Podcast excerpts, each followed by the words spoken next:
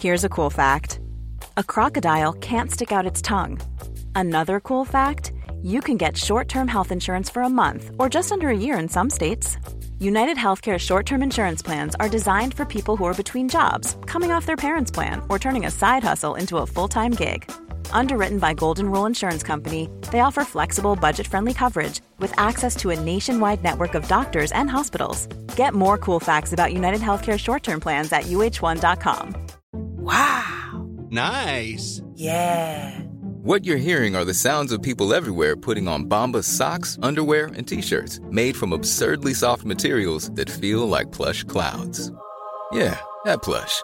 And the best part? For every item you purchase, Bombas donates another to someone facing homelessness. Bombas, big comfort for everyone. Go to bombas.com/ACAST and use code ACAST for 20% off your first purchase. That's bombas.com/ACAST, code ACAST. There's never been a faster or easier way to start your weight loss journey than with PlushCare. PlushCare accepts most insurance plans and gives you online access to board-certified physicians who can prescribe FDA-approved weight loss medications like Wegovy and Zepbound for those who qualify. Take charge of your health and speak with a board-certified physician about a weight loss plan that's right for you. Get started today at PlushCare.com/weight loss. That's PlushCare.com/weight loss. PlushCare.com/weight loss. Och det är ju på grund av incitamenten, så det är ganska logiskt. Ja, precis. Precis. Det, hade vi startat en tidskrift så hade vi gjort likadant. För vi vill också ha många citeringar. Jo, men det är så här. Det är därför jag pekar verkligen inte finger åt forskarna. Utan jag liksom pekar finger åt ett helt system. Mm. Det här programmet handlar om en noga utvald bok och ett samtal med dess författare. Välkommen till Lära från Lärda. Fredrik Helleborg vid micken, och den här veckan sitter jag med en bok i min hand som heter Kris i forskningsfrågan. Mitt emot mig författaren Anne Kjöller, välkommen. Tack. Den har en lite längre titel på framsidan, eller? Ja, eller en undertitel. Vad fan får vi för pengarna? Ja, just det. Jag brukar alltid göra så att gästen får börja presentera sig, så du får gärna göra det till att börja med. Ja, jag är journalist och sjuksköterska och skattebetalare. Jag har jobbat som ledarskribent på Dagens Nyheter i 17 år och innan dess som ledarskribent på andra tidningar också. Och sen har jag ett förflutet då som sjuksköterska, och sen har jag återupptagit det nu faktiskt för att jag kände att det var väldigt meningsfullt under den här pandemin och så. Mm. Så jag tjänstgör vid fronten ibland för att se verkligheten och inte prata om semikolon och kommatecken. Sen har jag skrivit flera böcker. Det här är min 8:e bok.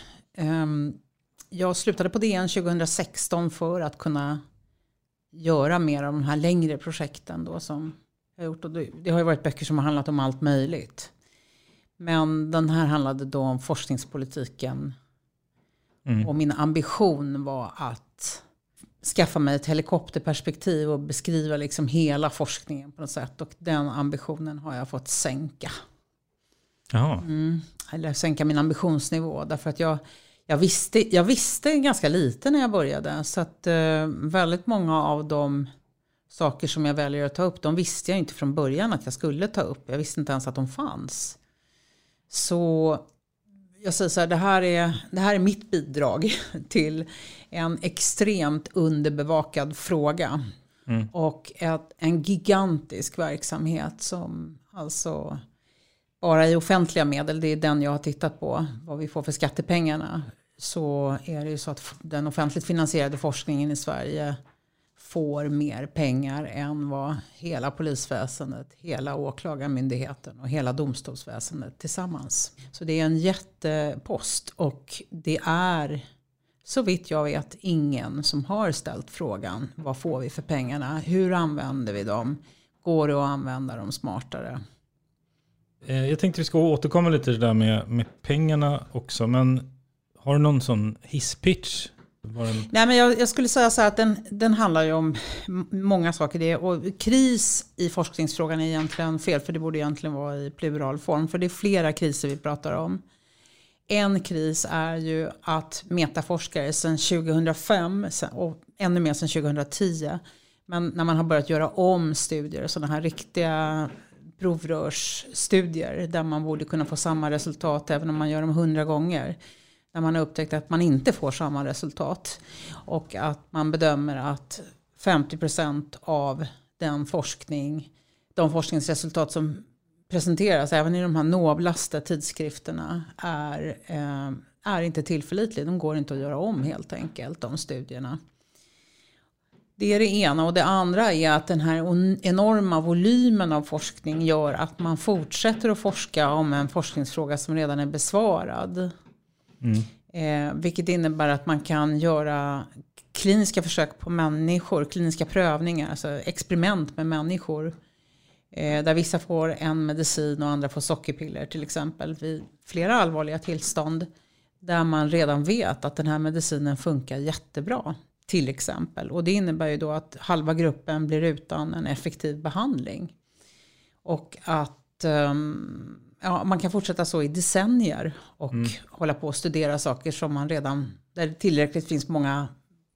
finns tillräckligt många stora och tillräckligt välgjorda studier för att kunna bedöma att det här funkar, det här är evidens. Och sen så det tredje kanske i det sammanhanget är då forskning som inte är användbar, som är gjord utan tanke på mottagaren. Och då pratar jag inte om grundforskning, om till exempel Nobelpriset nu. Man säger att man har hittat och lärt sig massor med saker om det här svarta hålet som inte jag begriper. För jag vet inte vad vi ska med det till. Men jag förutsätter att det är storartad forskning, även fast inte jag begriper det. Utan jag pratar ju om den här tillämpade forskningen där man faktiskt provar ut ett läkemedel till exempel för någonting som människor kanske inte tycker är ett problem, eller i alla fall inte det största problemet. Och där biverkningarna kanske är så många så att man inte är intresserad av att äta den här medicinen. Så överflödig, oanvändbar och falsk forskning kan man säga.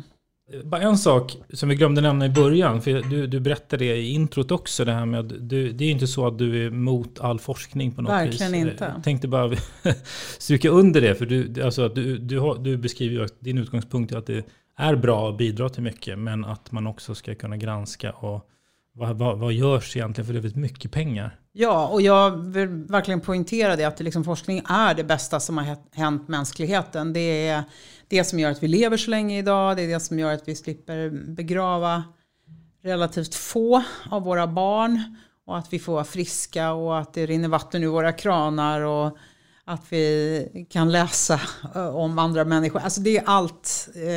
Det är oerhört viktigt, och just därför jag tycker liksom att se till att hålla den fanan högt och liksom rensa undan det som är skitigt i systemet. Jag har ju tidigare skrivit en bok om polisen som heter En svensk tiger, som det var 9 poliser som hade blivit utsatta för trakasserier och som hade blivit isolerade på sina arbetsplatser. I vissa fall hade de blivit satta på militära anläggningar bakom dörrar. De fick inte utföra sitt arbete. Och då var ju min invändning var då att jag tycker att polisen borde kunna bättre. Det här är inte värdigt en offentligt finansierad verksamhet, att liksom behandla sina medarbetare så här, eller hantera visselblåsare som i grunden vill någonting gott så här illa. Och det är samma sak jag tycker med forskningen här, att just för att liksom vi inte ska få en diskussion. Vi har haft en om fake news, vi kan få en om fake science. Liksom, utan rensa upp medan tid är. Förtroendet är fortfarande otroligt högt. Betalningsviljan är hög. Men se till att den fortsätter att vara det. Det är inte givet en gång för alla. Men det här med, för jag tänker det är nog långt ifrån alla som vet hur det funkar. Det här med forskarna och vilka forskningsfrågor. Vad är det man forskar om och hur går liksom metoderna till? Kan du beskriva lite också situationen för, eller om du skulle vara forskare, liksom vad forskar man om och vilka frågor väljer man? Ja, alltså det är ju det som är liksom lite tanken i min bok, men det jag trillade över var ju ett mycel av liksom trassliga vävar och konstiga incitament och så vidare. Så att man kan ju säga att det som politikerna efterfrågar, forskningsministrar och regeringen, det är ju då volym, publiceringar och citeringar. Det är ju ett kvantitativt mått på forskning som inte säger någonting om hur bra forskningen är. Eller hur användbar den är. Eller om den kommer människor till glädje och nytta och så. Och det där påverkar ju hela vägen ner. Därför att då är det så att den forskare som behöver söka externa medel för att kunna forska kommer att behöva åberopa att ja, men jag har varit publicerad i den här tidskriften och jag har blivit citerad så här många gånger. Man får massa sådana här mätvärden som då bedömer om man ska få pengar för nästa forskningsprojekt. Och det man borde liksom titta på då, det är ju vad är det du ska forska om? Är det här en intressant fråga? Hur har du tänkt att lägga upp den här studien? Jaha, du har tänkt att ha med 10 försökspersoner, men det räcker ju inte, för vad du än kommer komma fram till så kommer det kommer inte vara ett tillförlitligt resultat. Och så en rad sådana frågor då. Mm. Så det tittar man då mindre på, och sen så tittar man också på var den här personen har varit publicerad tidigare. Och då är det så att då rankas det högt, man får en viss poäng om man har varit publicerad i en viss tidskrift som är mycket citerad. Och då spelar det ingen roll om den höga citeringsgraden för den tidskriften kommer från en enda artikel som någon annan har skrivit, eller från 10. Och att man själv inte är citerad, utan man åker liksom snålskjuts på. Det är som om DN har en jättebra krönikör och så får jag lön efter hur mycket folk snackar om honom på Twitter. Det är liksom inte vad jag gör och vilken kvalitet mitt arbete har. Så att i hela det här systemet då, så måste ju då forskare, för att liksom kunna få mat på bordet imorgon, så måste de publicera resultat i de här tidskrifterna.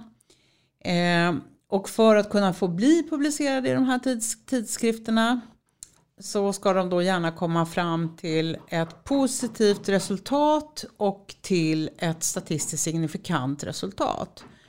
Och så att om du har provat någonting och sagt att ja, men vi provade med den här malaria-medicinen mot corona till exempel, och den funkade inte, då är det mindre intressant för tidskrifterna än man säger den här malaria-medicinen funkade mot corona. Fast forskningsmässigt så kan det vara... Det är lika bra forskning, för det bidrar till kunskapsbyggandet också. Mm. Och man kan säga så här att då kan man säga så här att jag kan tycka att om politikerna och även de här forskningsfinansierade myndigheterna som Vetenskapsrådet och Formas och Forto och så, om det är så att de efterfrågar citeringar, ja, men då är det väl inte konstigt om forskarna arbetar för att åstadkomma citeringar. Man får ju börja efterfråga någonting annat då. Till exempel högkvalitativ forskning med betydelse för andra människor. Mm. Just det, att det istället rankas högre. För att om vi säger att, som det är nu då, om vi hade varit forskare så hade ju vi strävat efter, för du sa volym också, det är bra att liksom pumpa ut mycket artiklar. Ja, precis. Vissa saker premieras ju då, och då är det just det här publiceringar och att få ut saker. Och då de som har åstadkommit någonting väldigt stort inom forskningen, som har fått ett väldigt spännande resultat, de publicerar ju ofta enligt den så kallade salami-modellen. Det vill säga att man skivar så tunna skivor som möjligt för att få ut så många publikationer som möjligt, för det räknas i volym och inte i kilopris liksom på hur mycket bra saker man har tagit fram. Så att forskarna är ju också pressade att liksom klämma ur sig saker. Och där är det ju, det är också så här att i den här boken så tycker jag att jag visar, man tänker så här, ja men om det skulle vara så här istället. Alltså alla sidor har baksidor. För om man tänker att nej men vi låter forskarna vara helt fria och de behöver aldrig publicera någonting förrän de har någonting att säga. Ja, vad har man då för koll på vad de gör? Att liksom inte de går på seminarier hela dagarna och så. Det är ingen annan verksamhet som får det måttet. Då är det någon typ av medborgarlön för forskare som man eftersträvar. Men det är helt klart att det här kvantitativa sättet att se på forskning, det speglar inte kvaliteten. Nej. Och då kan det bli dels som du nämner då, man gör en stor studie och så delar bara redovisningsmässigt delar ut det i mindre artiklar, sprider ut så att det blir en volym. Mm. Då, då skulle vi få fler som citerar oss och få högre ranking. Liksom. Mm. Och sen som du sa också, det är ju en massa tidskrifter. Och det är också inom varje område har ju sina tidskrifter. Och så då gäller det att bli publicerad igen med så hög status som möjligt, kan man ju säga då. Mm. De har lite olika status. Mm. Men om vi tänker oss att... Får jag bara flika in en sak där? Mm. Och det är redaktörerna för de här allra noblaste och finaste tidskrifterna där det är som svårast att komma in. Det de har att ta hänsyn till när de väljer vad de ska publicera, det är ju hur ofta kommer den här artikeln att bli citerad de kommande 2 åren. För det påverkar deras impact factor, som det heter. Och ger dem deras status. Så att om vi säger att det är en otroligt välgjord studie som visar någonting helt nytt när det gäller behandlingen av patienter med blodcancer till exempel. Men det är en liten pusselbit. Man har inte sagt nu kan vi bota all blodcancer. Då är den kanske mindre intressant än en väldigt spekulativ studie som är väldigt dåligt gjord som säger vi kan bota all blodcancer. Så man tänker att de här supervetenskapliga tidskrifterna som kanske ratar 99% av det som kommer in eller någonting i den storleksordningen, eller 90% i alla fall, att de skulle välja för, liksom, utifrån det som har hög kvalitet. Och sen så i själva verket så är det så här kvällstidningsklicklogik. Mm. Vänta, vi pratar ju om forskning. Vi pratar inte liksom om man bet hund. Mm.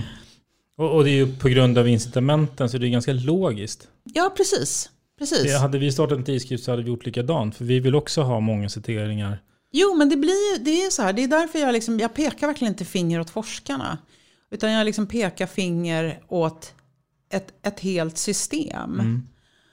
Och en av de som figurerar i min bok, australiensaren Glenn Begley, han säger det. Vi får det vi liksom, har vi de här incitamenten så kommer vi få svar. Då kommer forskarna bete sig så här, så vi måste ändra de incitamenten. Mm. Om vi ska säga, hur står det till med kulturen i Sverige? Ja, vi har några konstnärer som målar ett verk om året. Det är helt undermåligt. Utan de bästa konstnärerna är de som sitter på Hötorget och smackar ihop ett porträtt av folk som går förbi var 10:e minut. Och de kan göra 200 på en dag. Det är ju inte liksom vad vi tycker är högkvalitativt. Mm, just det, om man skulle mäta det i kvantitet och volym. Mm. Och om vi, jag tänkte bara som jag skulle vilja ha ett exempel på det där också. Om vi skulle göra en studie...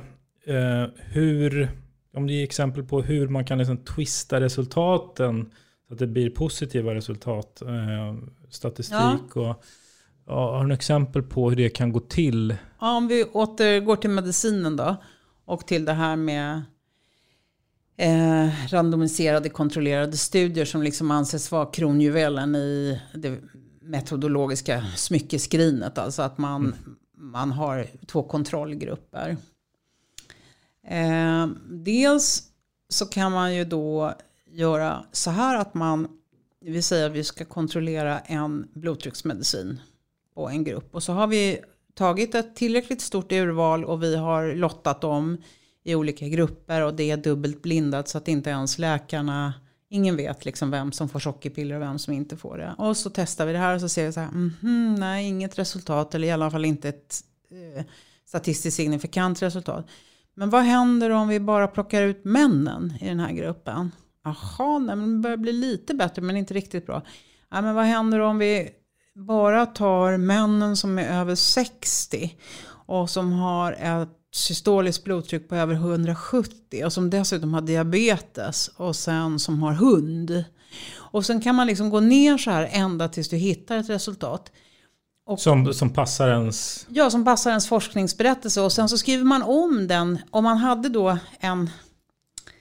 en studiedesign som från början var upplagd kring kan preparat X sänka blodtrycket? Så ändrar man så här, kan preparat X sänka blodtrycket hos män över 60 år som har ett blodtryck på si och så och som har diabetes och hund? Så ändrar man det. Och då har jag lärt mig nu, eller jag har lärt mig så här utantill, för jag förstår det fortfarande inte. Men att om man Om man, för varje 20:e variabler du testar så kommer du få ett falskt positivt resultat. Så om du har en databank med jättemycket information om en människa, om dig till exempel. Mm. Och så vill jag få reda på, är det så att man blir poddare? Är det liksom någonting som utmärker det? Och så har jag 10 poddare och så kollar jag. Då kommer jag kunna få ett statistiskt signifikant resultat för varje 20 saker jag kollar. Så att, då kanske det kan bli så här, de som föredrar sushi framför pizza, de som sa dada före 1 års ålder, de som är uppvuxna i villa och så vidare. Så här. Och så får man fram massor med saker som inte är relevanta. Och det går liksom nästan inte att göra en studie om så här, ja, de som har ätit den här sushin och inte den sushin, de blir si eller så, för det, ingen kommer liksom tro på det. Men då kan man ju hitta saker som kanske passar in i en forskningsberättelse. Till exempel socioekonomiskt. Nu kan ju det vara sant också. Men jag menar, om du trålar tillräckligt mycket efter samband så kommer du hitta samband som inte stämmer. Om du då ska man egentligen då, om man har hittat ett sådant samband och man tror att man är någonting på spåren, att det inte bara är slumpens verk. Då ska man sätta upp en ny studie och så ska man säga, är det så att människor som föredrar maki framför nigiri i sushi har en högre tendens att bli statsministrar. Då får man liksom sätta upp en studie med den frågan från början och så får man titta på det. Mm. Och om man då får samma resultat, då betyder det någonting, men inte annars om man bara trålar efter vad som helst. För då om du, exempelvis då om vi skulle testa tillräckligt många variabler och säga att aha, nu kan vi se här att det visar positivt att du som blev poddare också växte upp med ensamstående förälder. Mm. Så då flaskar vi på med en artikel här om det och kör att nu överdriver jag, de ensamstående föräldrar, det tyder på att de också startar podd. Ja, just det. Precis. Alltså utan att ha testat den igen. Man har bara hittat en liten fråga som stämmer tillräckligt mycket då. Ja, och då, det här kan liksom redovisas. Och det här behöver inte vara dålig forskning om man säger så här, vi har testat de här 100 variablerna. Och vi kom fram till att de här 3 stämde. Att det är ensamstående mammor som tjänar 22 000 i månaden. Och så gillar de långa höstpromenader. Mm. Men då får man säga att vi testade det här också. Och här hittade vi inget samband. För då får man liksom hela bilden. Men om man låtsas som att vi har kollat om det är så att ensamstående mödrar får barn som är poddare i högre grad än andra. Då blir det missvisande om man bara redovisar det, om man ändrar forskningsfrågan. Och det sker, det finns studier på det här också, det sker hela tiden. Så man har liksom 1 eller 2 sådana här huvudmått som man tittar på när man lägger upp en studie. Och sen brukar man lägga in så här 25 andra saker för att kolla. Liksom. Och om man då gör de här bisakerna, om man gör en av dem till huvudsak, då har man fifflat liksom lite med systemet. Mm, men då anpassar man resultatet efter att bli hitta något fläskigt. Ja. Ja. Är det något annat som leder till att det förekommer falska resultat? Ja, alltså det många av de här metaforskarna säger, även då Ioannidis som är en av världens mest kända forskare, en av världens mest 10 citerade tror jag, och även Anna Dreber Almenberg, jag kommer inte ihåg det helt plötsligt, men i alla fall som är en auktoritet i Sverige, tung, och alla andra jag pratat med, alla säger så här, vi har också gjort de här felen tidigare. Och dels kan det handla om att man har för få försökspersoner och att man inte vet. Man kan för lite om vetenskaplig metodik och statistik för att kunna förstå att det här resultatet kommer inte hålla, utan det jag kommer få är ett falskt positivt resultat. Det är det ena. Sen det andra kan ju vara att man blir blind, hemmablind. Och det tror jag vi alla liksom drabbas av. Det som journalist eller som liksom medborgare, att vi tenderar att se det som bekräftar vår verklighetsbild. Och det är ju omedvetna processer. Och oavsett då, man tänker sig då att man får fel resultat, man letar positiva resultat eller man medvetet eller omedvetet skruvar lite på resultaten. Då tänker man ju som allmänhet tror jag, så här, det kommer ju aldrig komma igenom om man inte gör det korrekt. Ja, och det är där som är galet hela vägen vidare sen.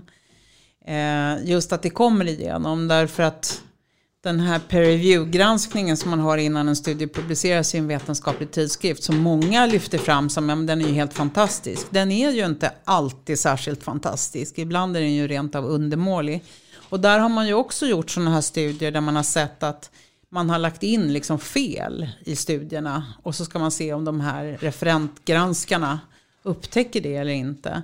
Mm. Dels kanske de inte gör det. Sen även om de gör det så kanske de inte säger det, därför att åtminstone i ett sånt land som Sverige så alla professorer i matematik liksom känner ju varandra eller är bekanta med varandra, och den har man haft som doktorand och den har man si och så. Och de här personerna som sitter i de här beredningsgrupperna som sedan beviljar anslag för forskning, till exempel i Vetenskapsrådet, den man kritiserar den studien då, det kan ju vara den person som har skrivit den som sitter och ska ge en pengar dagen efter. Mm. Eller samma dag till och med. Så att det finns en ovilja att vara för negativ i de här. Sen ibland är de då anonyma, de här granskarna. Och då blir det ju ännu mindre liksom grad av ansvarstagande för att man gör en ordentlig granskning. Man får inte heller betalt för att göra det, utom i ett par sammanhang. Inom ett par fält får man det, men ofta får man inte betalt, utan det är ett hedersuppdrag som inte heller har något värde i forskningens ekosystem, trots att granskning är liksom en del av forskningens DNA, så får man liksom inga poäng för det. Utan det man då möjligtvis kan använda den här referentgranskningen till för sin egen del, det är ju då att se till att den egna forskningen blir citerad. Mm. För att då snurrar den där citeringsmaskinen vidare, så får man själv liksom lite högre citeringspoäng. Det är det enda sättet man har att belöna sig själv eller ta ut lön för sitt arbete, eller vad man ska säga. Alltså det är ett märkligt system. Vad jag har förstått så gör det så här att bli tillfrågad att bli referentgranskare för en studie i en fin vetenskaplig tidskrift, det säger någonting om ens eget status inom fältet. Så det är fint att bli tillfrågad.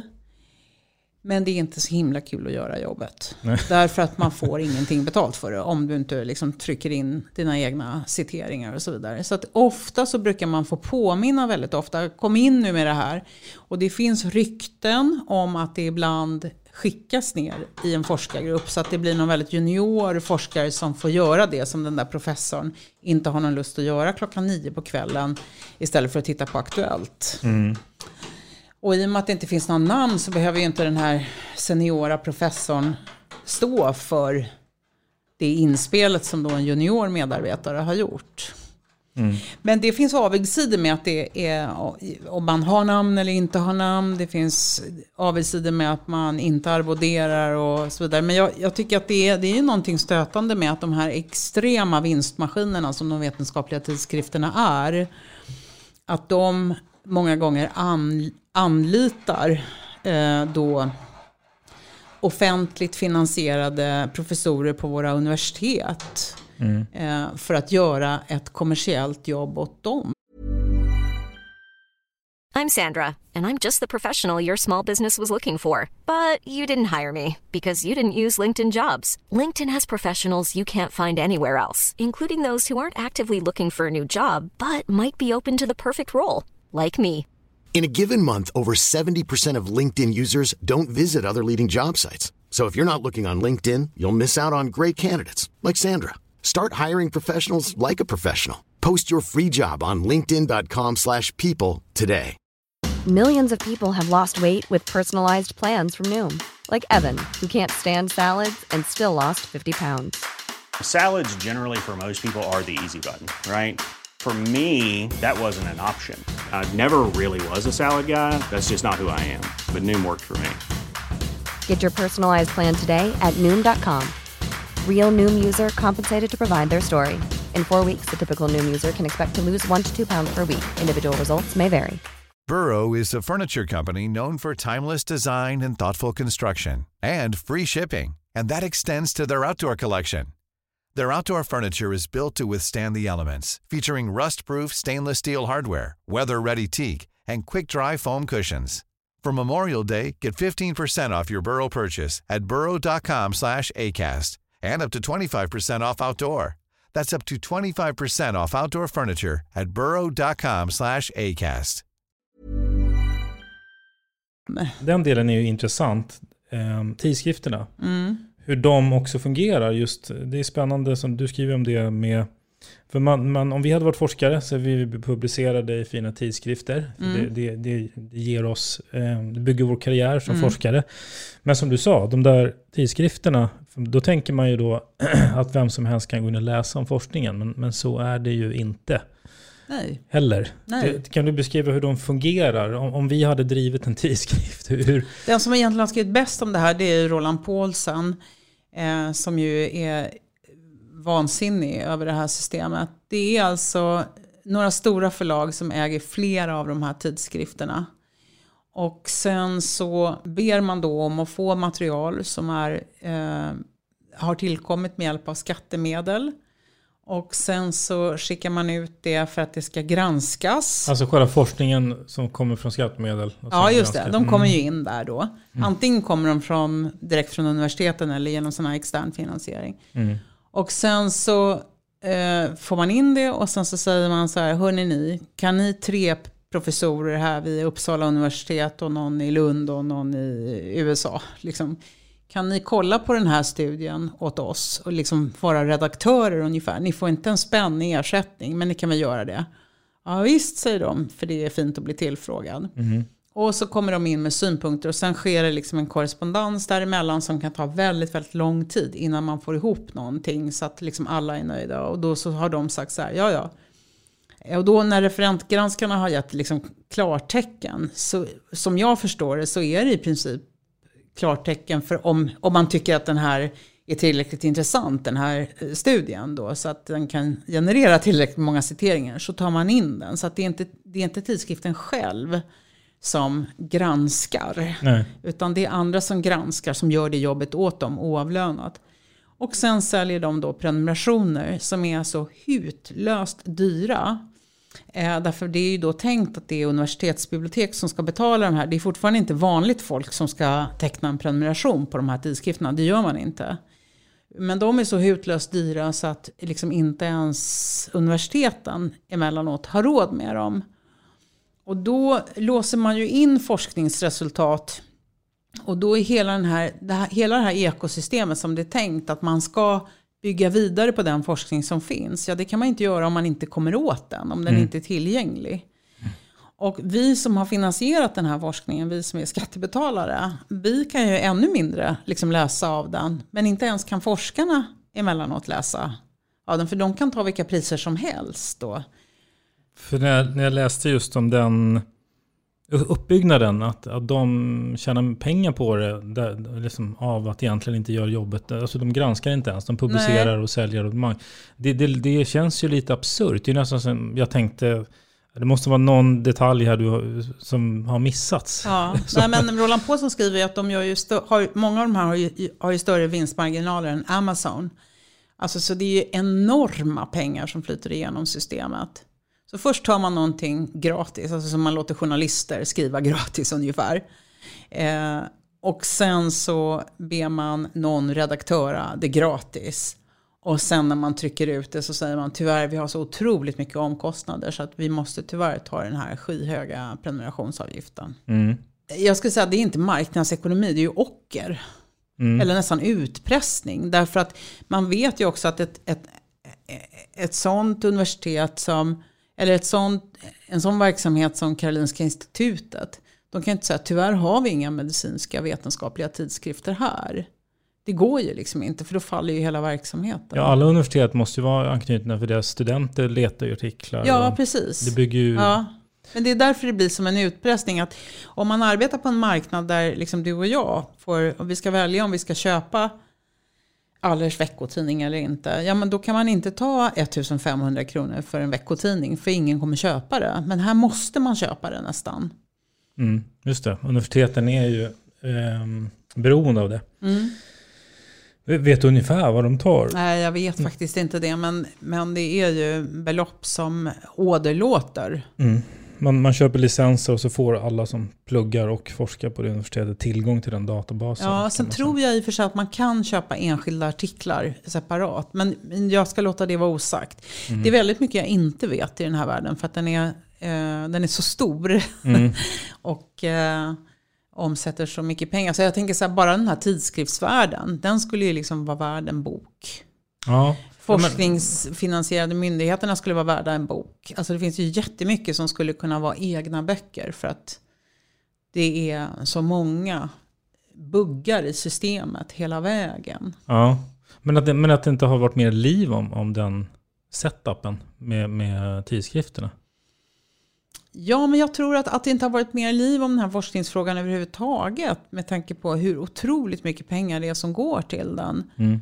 Det har väl att göra med att den är otroligt komplicerad. Det finns liksom ingen skurk och det finns ingen hjälte i detta. Utan det är liksom en sån trasslig väv. Så att även för mig då, som har kunnat ägna mig åt det här på heltid, har jag ju emellanåt varit fullständigt uppgiven över att jag ska kunna få ihop någon typ av helhet. För att det har varit så många skandaler. Det är bara en sån fråga som man säger så här. Det som jag tror jag ställer i min inledning så här. Vem bestämmer vad det ska forskas på? Hur fördelas pengarna? Och vad får vi för de pengarna? Alltså den är ju nästan omöjlig att besvara. I alla fall kort. Mm. Och jag tänker, om man sitter som forskningsminister. Ja. Med otroligt dålig egen utbildning. Och ska säga så här, ska vi ta 30% till grundforskning, eller ska vi ta 25, eller ska vi ta 35? Alltså det känns väldigt mycket som att vi gör som vi gjorde förra året. Vi ändrar lite i forskningspropositionen ungefär. Mm. Och det har ju, vi kan ju säga det har också ökat. Alltså budgeterna för forskningen har ökat. Pengarna som går till forskning har växt. Ja, verkligen. De senaste årtiondena så att säga. Ja, och i synnerhet under de borgerliga regeringsåren. Där skedde ju en 50% ökning. Mm. På 7 år tror jag det var. Och då har det varit så mycket pengar så att inte systemet har kunnat svälja det. Just det har varit pengar över på universitet och så. Men jag ska bara av siffrorna här så man får en känsla. 155 miljarder per år. Ja, siffrorna är från 2017 så det är säkert mer nu. Men 155 miljarder per år, det är mer än 3 för svenska försvar. Just det. Och av dem så är det 70% ungefär som kommer från privata näringslivet i någon mån. Där har ju då, det är både naturligtvis forskning som görs på Ericsson eller på företag. Men sen är det också de här privata forskningsfinansiärerna, där Wallenbergstiftelserna utmärker sig mycket. Mm. Som både otroligt framåt och framgångsrika och oängsliga. De behöver inte ta några politiska hänsyn till om det är kvinnor eller män som får forskningsanslag, eller om det är Norrland eller Stockholm eller så. Utan de kan ju göra precis vad de vill. Och det blir tydligen ganska bra ofta, har jag förstått. Det är väldigt fint att få pengar av dem. Det är också ett kvitto. Om man får pengar av dem så är det ett kvitto på att man är en stor forskare. Jag tänkte ett område också som är intressant att nämna. Det är ju för att som du beskriver så har ju pengarna ökat så att säga i Sverige. Det satsas mycket och för politiker är det viktigt att säga att vi satsar på forskning och så. Mm. Men samtidigt så är det här med att Sverige tappar mark. Mm. Vad innebär det? För det låter ju också lite som att det är liksom en tävling man håller på med. Precis, och det är det. I några recensioner har jag fått kritik för det här, därför att då har recensenterna menat att å ena sidan så pratar jag om att det är ett galet sätt att mäta god forskning genom att mäta hur många publikationer som görs och hur ofta man blir citerad och volymer och så. Men samtidigt så skriver jag då i boken att om man ska jämföra utvecklingen inom ett land och om man ska jämföra mellan länder så ser jag inget bättre mått. Utan min kritik handlar ju framförallt om att om en forskargrupp ska få pengar för att göra någon studie i 4 år eller 5 år eller 10 år eller 15 år eller vad det är.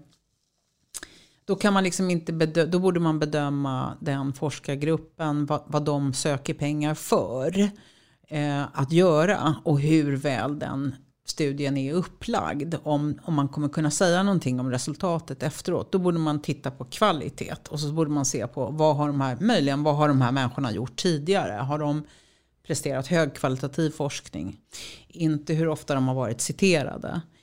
Men om man ska jämföra på gruppnivå, då går det ju naturligtvis inte att... Alltså det finns ju, jag har ju hur många nollor som helst över en sida över hur många studier som görs varje år. Mm. Så det går ju inte att titta på alla dem och säga så här ligger Sverige till. Utan då har vi inget bättre mått än de här citeringarna och publiceringarna och så. Och där har ju vi fallit rätt rejält från en tät position till någonstans runt 10:e plats. Mm. Lite beroende på om man räknar citeringar eller sådana här toppciteringar som det kallas, de som blir citerade väldigt, väldigt mycket. Och många länder har sprungit förbi oss då, och däribland Danmark. Och Danmark har sprungit förbi rejält. Jag ska säga så här, Michael Stampfer, en österrikare, han har ju tittat på svensk forskning och han har ju sett då att han konstaterar att Sverige... Och det gör även UKÄ, att medan andra länder har dragit ner på anslagen under den ekonomiska krisen så har Sverige inte gjort det. Mm. Så men även relativt sett så har liksom ökningen varit stor i Sverige, men den har inte, under tiden har vi tappat mark och andra har klarat sig på mindre pengar och liksom gått förbi, eller relativt sett. Så att vi har inte fått ett bättre resultat i kvantitativa mått av de här enorma satsningarna. Ja, just det. Vad gäller citeringar och publiceringar, det som vi pratade om förut. Men av den här, de här pengarna, när det ändå handlar om så otroligt mycket pengar, det bästa vore om man såklart om man kunde rensa upp, alltså just att få bort det som är lägre kvalitet. Ja. Men jag menar, det skulle man ju, alla universitet och alla forskare skulle argumentera för sin forskning och såklart också. Så det är ju väldigt svårt när man inte vet riktigt heller. Nej, men det finns ju många saker som skulle kunna göras. OECD gjorde ju en review av Sverige 2012 och en 2016. Ungefär som de gör med PISA-mätningarna. Men här gjorde de ju bara ett nedslag i Sverige och det här görs ju inte på samma sätt som PISA-mätningarna. Och det är ju helt fantastiskt att få en aktör utifrån som granskar svensk forskningspolitik på det sättet. Sverige har en väldigt svag ledning på liksom alla nivåer och så alltså fort styrelser. Ja, just det. Alltså på även universitetsstyrelser och även politisk styrning, och att forskarna liksom får göra lite som de vill, och så fort man säger så här, men ni kanske borde göra det här, så kommer hela forskarkollektivet och alla professorerna och så säger de så här, hallå, forskningens frihet är hotad. Ska vi bli som Ungern? Och då blir alla rädda. Och då säger de så här, nej förstås inte. Nej men fortsätt ni som ni har gjort.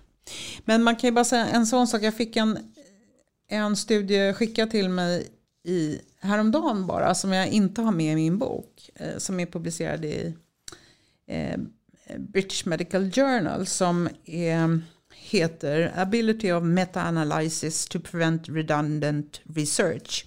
Och bara ett exempel på... Det här med överflödig forskning till exempel, som man i alla fall borde kunna, det borde man ganska lätt kunna skala bort, den här forskningen som redan är gjord. Mm. Då hade man då 2005 gjort en sån här systematisk översikt. Man tittar på vad finns det för forskning?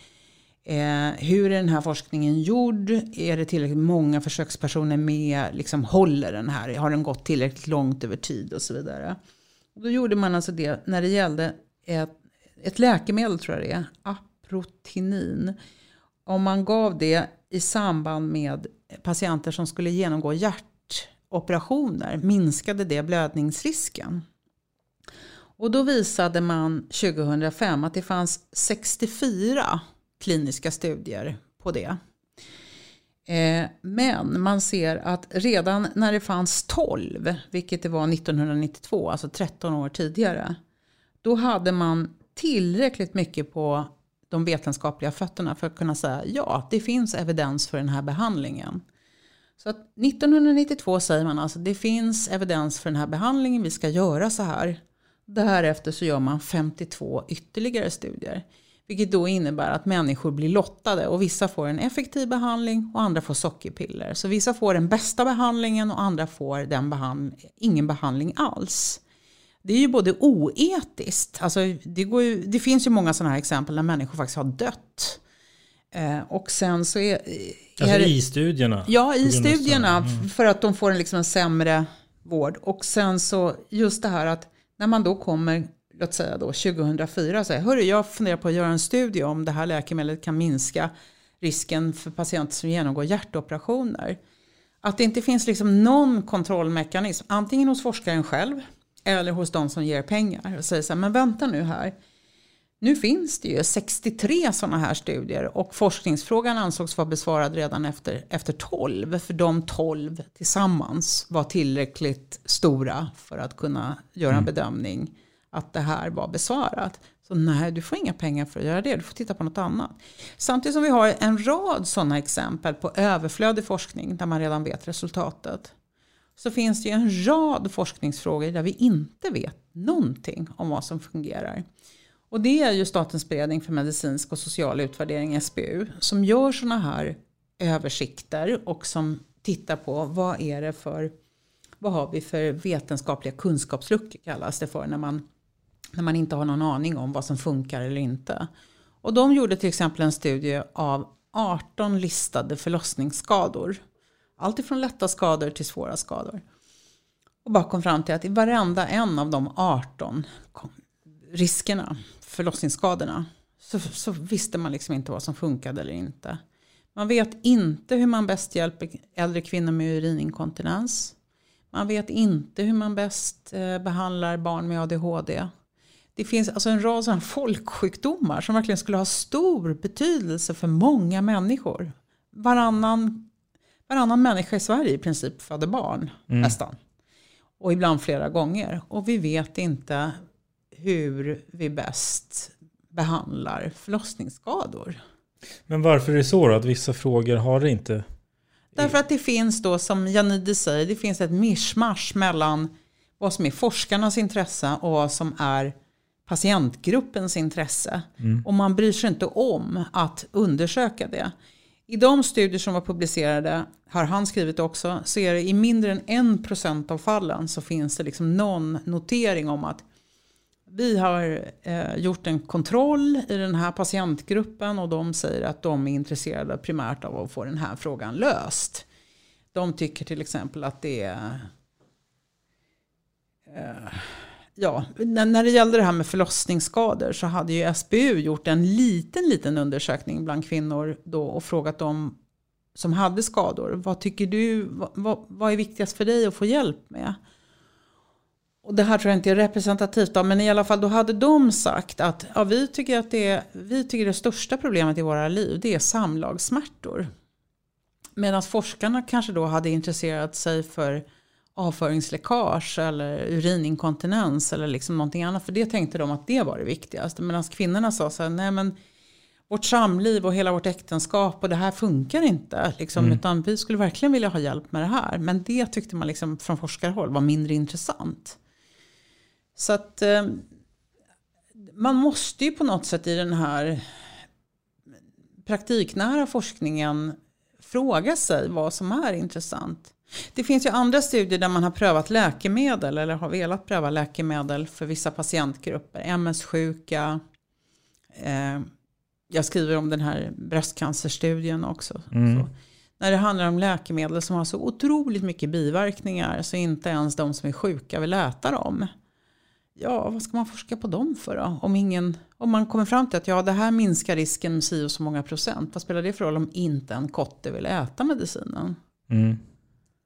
Ja, precis. Så att det finns ett glapp i alla fall mellan faktiskt det frågor som folk vill ha svar på och skulle behöva hjälp med, men ett glapp mellan vad det forskas på. Ibland så forskas till och med om och igen på samma sak. Precis, och när vi pratar om det här glappet, då får man återigen skilja på det här att Nej, men det är inte folket som ska bestämma om vi vill ha svar på frågan om svarta hål i rymden. Utan där måste forskarna få bestämma själv vad de tycker är viktigt och banbrytande forskning. Och vad de är nyfikna på. Men när det gäller den här praktiska forskningen som handlar om att hjälpa vissa människor. Så är det ju rimligt att man först frågar sig, är ni intresserade av den här hjälpen? Mm. Och nu, det finns ju beräkningar på det här att 85% av den forskningen hamnar i papperskorgen på en gång. Alltså ingen nytta alls. Jag tycker att det är beklämmande att vi har haft gängkriminalitet i 30 år i Sverige. Och ingen har fortfarande någon idé om hur man behandlar den bäst. Hur gör man när man ser att en 10-årig pojke håller på att utvecklas liksom i den riktningen? Hur gör man för att bryta det? Ska man LVM, lagen om vård av unga, LVU placera barnen, eller ska man ge stöd, eller ska man sätta in extra lärare i skolan, eller ska man ge ADHD-medicin, eller vad ska man göra? Mm. Och vi vet inte, vi bara famlar och tycker och tänker och... Men om man tar den frågan till exempel, det borde ju vara lockande för en forskare, om någon skulle börja titta på det. Skulle säkert kunna göra bra karriär genom att få, eller varför finns inte ett stort forskarintresse just kring det området? Jag vet inte, men jag tycker när jag har pratat runt så verkar det som att det finns kulturer. Vad man liksom anser är fint att forska på och inte. Och då har det funnits inom socialt arbete och möjligen kriminologi också, men inom socialt arbete har jag fått höra att där finns ju en tradition av att se sociala problem som på något sätt ett symptom på att samhället är dåligt. Så man har liksom forskat på samhällsnivå, inte på hur hjälper vi den här ungen eller de här ungarna. Mm. Så vi har inte fått någon sån forskning, eller väldigt lite sån forskning ska man säga, i alla fall inte tillräckligt. Så att jag tycker att det är ju liksom två bilder samtidigt. Å ena sidan överflödig forskning. Å andra sidan frågor som verkligen... Där man skriker efter ett svar. Ta hela den här debatten om åldersbedömningar. Alltså där skulle vi ha liksom... Jag skulle velat haft jättemycket studier på... Jag vet att det är på gång nu. Men liksom det här, vad funkar inte? Vad är mest tillförlitligt och så vidare? Mm. Så avslutningsvis... om du har, vad är dina rekommendationer? Vad är vägen framåt? Ja, men det som är problematiskt med det här området, det är ju att det inte finns något sånt svar av typen gör bara så här så blir allting jättebra. Utan allt har en baksida på något sätt. Men jag tänker att det vore bra om vi fick mer av det som kallas uppdragsforskning eller vad man nu än kallar det för, men sådana här utlysningar som finns i England där man säger så här från en myndighet eller någonstans, så säger man vi vill ha svar på den här frågan. Hur hjälper man kvinnor, äldre kvinnor med urinläckage bäst? Och sen så blir det som en offentlig upphandling. Då får olika forskargrupper söka de där pengarna. Och då får man i de här ansökan får man skriva så här har vi tänkt att gå tillväga. Vi har tänkt att titta på 200 kvinnor som kissar på sig. Och vi har tänkt att prova med det här och med det här och med det här. Och vi har tänkt att så här ska vi lägga upp det. Att man skriver hela vägen hur man ska göra det här. Och sen så vinner den som har liksom mest hållbar idé om tillvägagångssättet. Mm. För att jag tycker att det är beklämmande med en sån här enormt flöde av pengar att det är fortfarande frågor där vi liksom skulle behöva veta och där vi inte vet. Det är väl en idé. Sen en annan idé tycker jag är det här med, jag tycker att det är deppigt att man kan få 29 miljoner, eller vad ska jag göra, 30 miljoner nästan för en studie om bröstcancer och bröstcancerrisk, inte ens bröstcancer och läkemedel med tamoxifen som många kvinnor med bröstcancer väljer att inte äta för det har så mycket biverkningar, för att se om man kan göra kanske 10 eller 15 eller 20% av den kvinnliga befolkningen att de kan börja äta en medicin. Friska kvinnor, men med risk för bröstcancer, för att inte få bröstcancer. Eller för att minska risken för att få bröstcancer. Utan att man har studerat är det någon som är intresserad av att äta det här rävgiftet? Vidare tycker jag att det är märkligt att man kan få pengar för att göra då 54 studier för en forskningsfråga som redan är besvarad. Så att användbarhet och sen att komma i varje ansökan komplettera den med en systematisk översikt som nu, i och med att vi är digitaliserade, går ganska lätt att få fram. Vad är redan gjort? Vad vet vi? Och sen så att man kan skala bort den här överflödiga forskningen. Sen hur forskningsämnen, alltså det måste fortfarande finnas ett stort mått av frihet, men det är inte liksom hobbyverksamhet, utan jag tycker att det skulle finnas en större respekt för att man verkar i vems uppdrag man arbetar för. Det är ändå i vissa fall för mänskligheten, som Nobelpriset, i andra fall för enskilda människor och vissa patientgrupper. Och sen att man tittar på kvalitet mer när man liksom beviljar medel. Men sen den här stora stridsfrågan om hur mycket pengar ska man söka och hur mycket ska man liksom få om man är på universitet. Basanslag kontra extern finansiering, den tycker jag är svår. Så jag vet faktiskt inte. Hur stor del är basanslag? Hur stor andel av... Jag tror att det är närmare 50%. Det varierar lite från år, men alltså mellan 30 och 50. Och det är en ganska låg andel i Sverige i jämförelse med flera andra länder. Men i andra länder är ju liksom allt excellens också.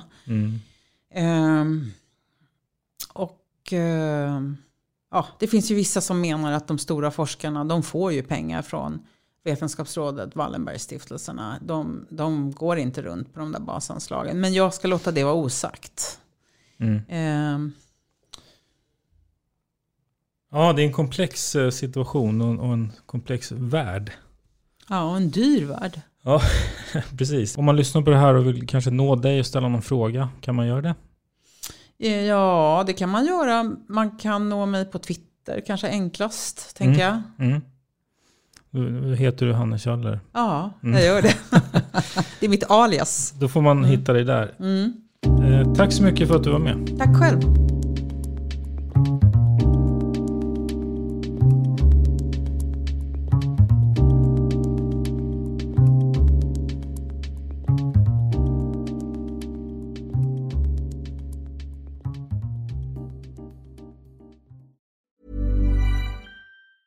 Mom deserves the best, and there's no better place to shop for Mother's Day than Whole Foods Market. They're your destination for unbeatable savings. From premium gifts to show-stopping flowers and irresistible desserts, start by saving 33% with Prime on all body care and candles. Then get a 15-stem bunch of tulips for just $9.99 each with Prime. Round out Mom's menu with festive rosé, irresistible berry chantilly cake, and more special treats. Come celebrate Mother's Day at Whole Foods Market. Imagine the softest sheets you've ever felt. Now imagine them getting even softer over time. That's what you'll feel with Boll & Branch's organic cotton sheets. In a recent customer survey, 96% replied that Boll & Branch sheets get softer with every wash. Start getting your best night's sleep in these sheets that get softer and softer for years to come. Try their sheets with a 30-night guarantee. Plus, get 15% off your first order at bollandbranch.com. Code BUTTERY. Exclusions apply. See site for details. Planning for your next trip? Elevate your travel style with Quince. Quince has all the jet-setting essentials you'll want for your next getaway, like European linen, premium luggage options, buttery soft Italian leather bags, and so much more. And it's all priced at 50 to 80% less than similar brands. Plus, Quince only works with factories that use safe and ethical manufacturing practices. Pack your bags with high-quality essentials you'll be wearing for vacations to come with Quince. Go to quince.com/pack for free shipping and 365-day returns.